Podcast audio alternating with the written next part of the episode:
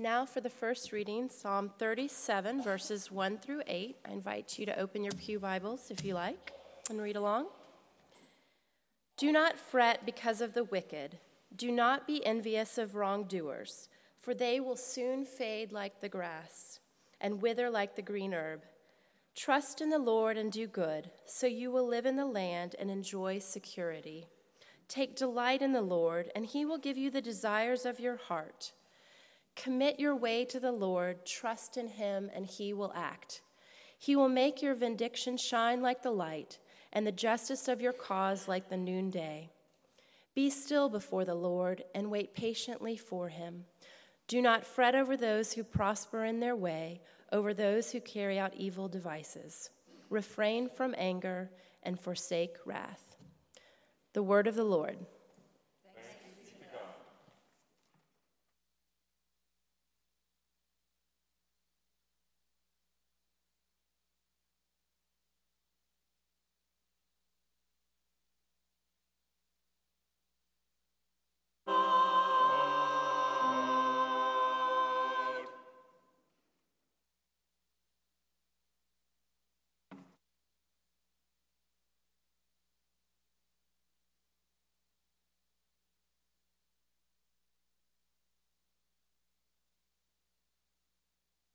7th Street. Can everybody hear me? Wow, it's amazing how that microphone works. I'm so grateful for our sound um, people this morning. Any sound engineers, anyone who spends any time in a pulpit knows that the most important person in the church is not the pastor, but the person who works the sound. So thank you for um, uh, this wonderful opportunity. I'm also grateful to my sister friend um, Holly Woodruff for extending this invitation uh, to me again to come back and preach uh, to you all. Um, I do not take for granted. There are some times when I preach in places and I don't get invited back. So I'm grateful for the opportunity to um, preach here and grateful to my friend um, and colleague Holly who chose to um, dress like me today. Although she's, mu- she's a much more stylish version. So um, I'm also grateful to my friend, um, my brother, uh, Dr. Patrice Rankin, who serves as Dean of the Faculty of Arts and Sciences at the University of Richmond, um, and um, Rania, my also uh, good friend, um, and uh, Patrice's family, who is here in town um, who I got to spend some time with all of them last night. Um, and so I'm grateful for them and uh, their presence here this morning. Uh, the text that is here before us is a perhaps familiar one, and I will share it with you. It is from the Gospel of Luke. Hear these words from the Gospel of Luke. I think Holly's taller than me. I need to lower this a bit. Okay. Um, hear these words from the Gospel of Luke, chapter 4, verses 14 through 22.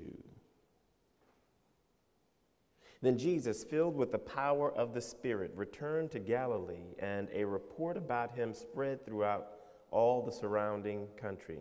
He began to teach in their synagogues and was praised by everyone. When he came to Nazareth, where he had been brought up, he went to the synagogue on the Sabbath day, as was his custom. He stood up to read, and the scroll of the prophet Isaiah was given to him.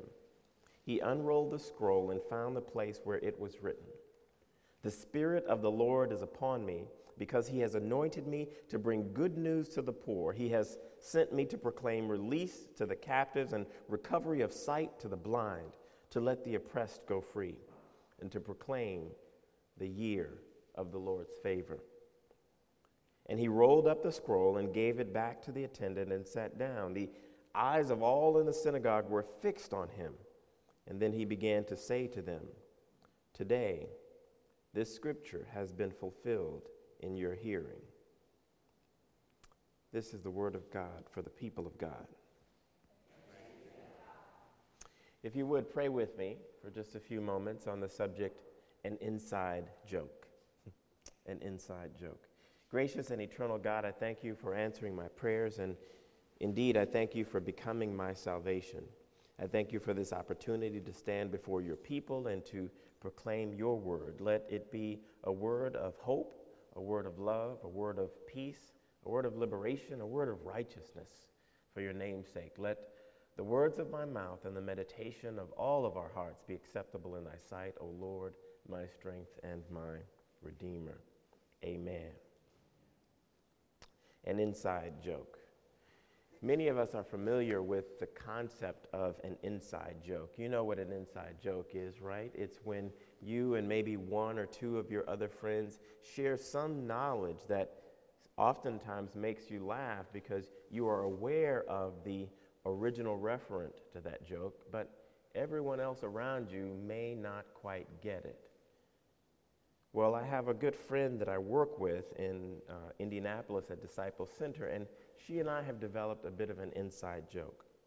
Just to give you an example, in my office, there's a lot of light that shines into the office, and it's a large corner office, thankfully. I'm happy for that. But I'm rarely ever there, so I don't really get to enjoy the office as much as I'd like. And my friend who works at the office near mine, um, anytime I come in, her name is Bethany uh, Watkins, and she, um, she said to me, Oh, one day I came into the office, she said, Oh, you're here today. And I said, Yes, I'm not traveling this week. And she said, You know, Kim and I were talking, and we always, um, we always re- reflect about your office. And whenever the, li- and this is what I heard her say whenever the light is on in your office, Kim and I say, Oh, Black Panther is in the building. Now, that's not actually what she said, though. What she was referring to is that the light that shines into my window when I'm not there illuminates this actual panther that I have sitting on my desk and casts a shadow on the wall. I've never seen this because I've never been there when the light's not on. And I explained to her what I thought she said, and she just turned beet red. So now, anytime I see Bethany, I give her the Wakanda for life. and that has become our inside joke. I have another inside joke that I share with a friend of mine who, I, who I know from Holland, Michigan, and her name is Beth. Beth, uh, Beth Carroll is her name, was one of my students, and Beth would post things on fa- social media all the time because she's a classically trained musician. And as a classically trained musician, every now and then her postings would be about music. Well, a few of her postings were about recorders. You all know what a recorder is, right? Well, to Beth, a recorder is basically Satan's device she actually despises recorders. And so she would always post things about recorders. And one day I sent her a, a, a, private message about her posting of recorders. And I said to her, I said, You know, Beth, I grew up in a very underserved community. We were very poor. And I remember when I was in fourth grade, fifth grade, we got a chance to play recorders. And it was amazing to me because this was the first time I had ever held an actual musical instrument in my hand and it gave me an appreciation for music that I probably would not have had otherwise. And Beth said, Thank you for sharing that. I had not considered that before. I now have a different appreciation for what recorders can do. She still doesn't like them, but she appreciates the diversity of experience that people have. And so the following November, I walked into my office and it was on my birthday, November 6th, and I walk into my office, and there sitting on my desk is a card and a recorder from Beth. That recorder had become, for Beth and I, an inside joke. I would like to submit to you that within the context of this particular text, we have access to an inside joke. It's not right there on the surface, and it's an inside joke that those of us who are Christians can only recognize. In the passage, Jesus uses a text from Isaiah, and he uses this text from Isaiah to connect to his own ministry and his own proclamation within the context of his day. On the one hand, the text is an incredible invocation of how the Spirit empowers all of us to boldly and prophetically speak out against injustice. The text shares with us how we are to work on behalf of those who are oppressed. But, but in another sense, if you look at the entirety of this scene from Luke, you actually see something much deeper about this particular text. And I'll let you in on another secret. This secret may be a bit surprising. The secret is Christian ministry is one big joke. Okay, maybe that's why I don't get invited back to preach very often. All kidding aside, what Jesus is presenting to us is an inside perspective on Christian ministry that the world doesn't easily see. You see, this text isn't just about all power and roses, it actually represents a very challenging picture of the central message of the gospel and what we are committed to when we ourselves profess belief in Jesus Christ. Luke, as an entirety, the book of Luke is about hope, it's about spirit, it's about the promises of God. But if you keep reading beyond the passage that we just read, beyond the celebratory proclamation of how the Spirit of the Lord is upon Jesus, things start to get a little dicey. You see, initially, the people who hear the message are excited because they think this is a message for them that God is going to deliver them and Jesus is coming to proclaim the year of the Lord's favor. And they celebrate. But then, just a little bit past that, Jesus begins to chide them. He implies that they don't really get what he's saying because they think this is just about them.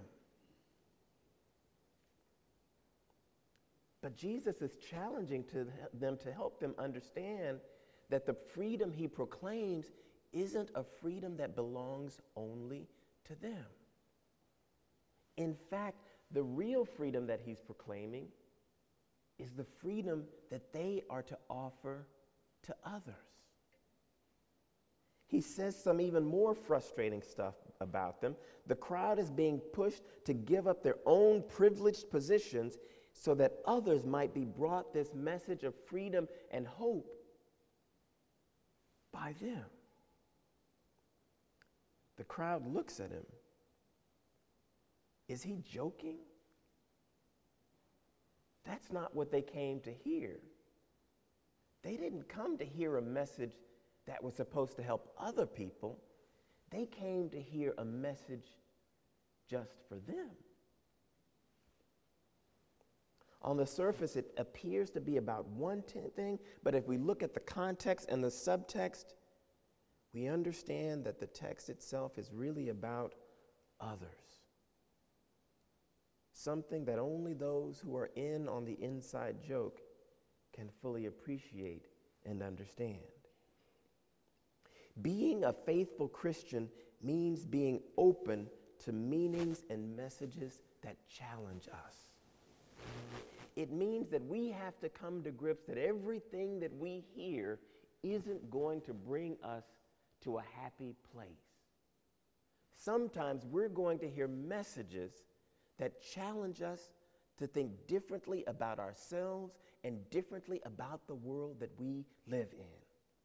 Jesus is encouraging the believers there to look beyond themselves, to put down their own privilege and look at the bigger picture. In fact, throughout Jesus' life, he does this time and time again. Think about the story of the Good Samaritan. Jesus challenged the lawyer to think not necessarily about what he would get out of salvation, but what it meant to be a neighbor to others. Also, in the Good Samaritan, we have a lesson that shares with us that our, we must check our implicit biases against people that we don't necessarily see as worthy as we ourselves might be.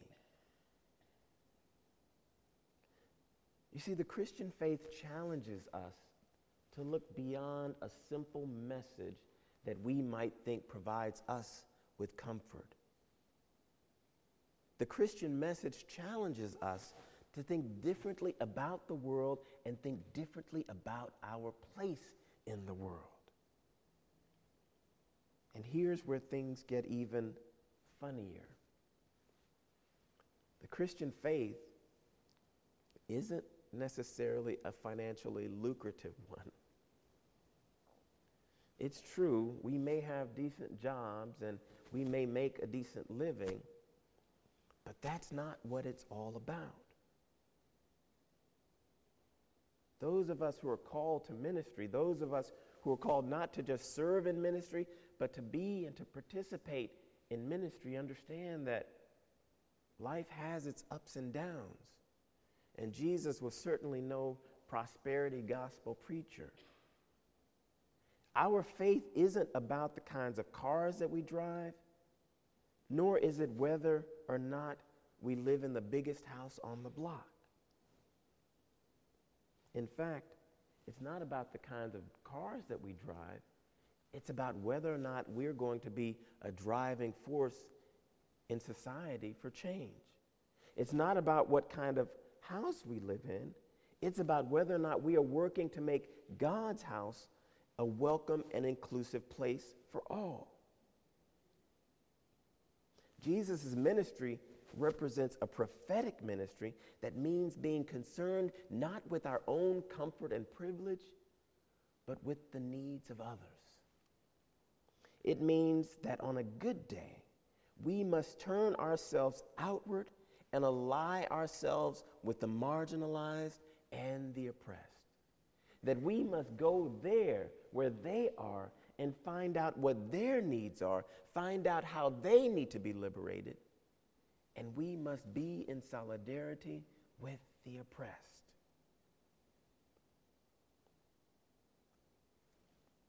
It is not to say that we can't be well off as Christians if we work hard. It just means that that's not the end goal. So if you're a pastor, you might have to be satisfied with the possibility that your daughter may someday be able to become a doctor or a lawyer and afford to buy you a Tesla or a BMW. And meanwhile, you might be stuck driving a Ford Focus. I'm just preaching to myself up here. Sorry, I, got, I digress. The reality is, is that Jesus understood this, and this was the message that Jesus wanted his followers to understand. That being part of the Christian faith means turning outward. It means looking around at the world that you live in and figuring out what must we do to help those whom Jesus calls the least of these. Jesus is not just proclaiming a prophetic word, but Jesus is becoming this prophetic word. Hear what Jesus says in the last part of this passage. He says, Today this scripture has been fulfilled in your hearing. By hearing the message of liberation, we can become that message of liberation. The fulfilling of Jesus' prophetic message is in those who hear the message and go and do likewise. The fulfillment of this message, the fulfillment of the Spirit of God, is in the doing, not just the listening. To hear the gospel is to be the gospel. To hear the good news is to be the good news. This is what I've learned about the inside joke of our faith. This is what I've learned that the world does not recognize. about us. The world sees us as something different that it doesn't always get. Why would you give away the money that you have to help others? Why wouldn't you keep it for yourselves? Why would you stand up on behalf of those who are oppressed? Let everyone fend for themselves. The world has a different way of looking at things than we as Christians do. And we are part of the inside joke. It is true that we will be met with resistance. On a good day, when you proclaim what God has to say, people will say, Oh, that's interesting. Maybe I'll think about it. And on a bad day, when you try to proclaim what God would have people to say and to do and to believe, people may run you out of town and try to throw you off a cliff. Isn't that hilarious? But this is the inside joke of our faith. You will need a good sense of humor to be a Christian. You will need a good sense of humor to stand up for justice. You will need a good sense of humor to look at all the challenges of the world and to continue doing what God has called you to do. We might not get a lot out of it, and every now and then people will push back against our efforts to change society and to change the world. But be of good cheer because we are in good company. For Jesus said, The Spirit of the Lord is upon us. God has anointed us to preach good news to the poor. God has sent us as the Christian church to proclaim release to the captives and recovery of sight to the blind and to let the oppressed go free. And to proclaim the year of the Lord's favor. So rejoice, 7th Street. Rejoice in the good news of the gospel. For today and every day.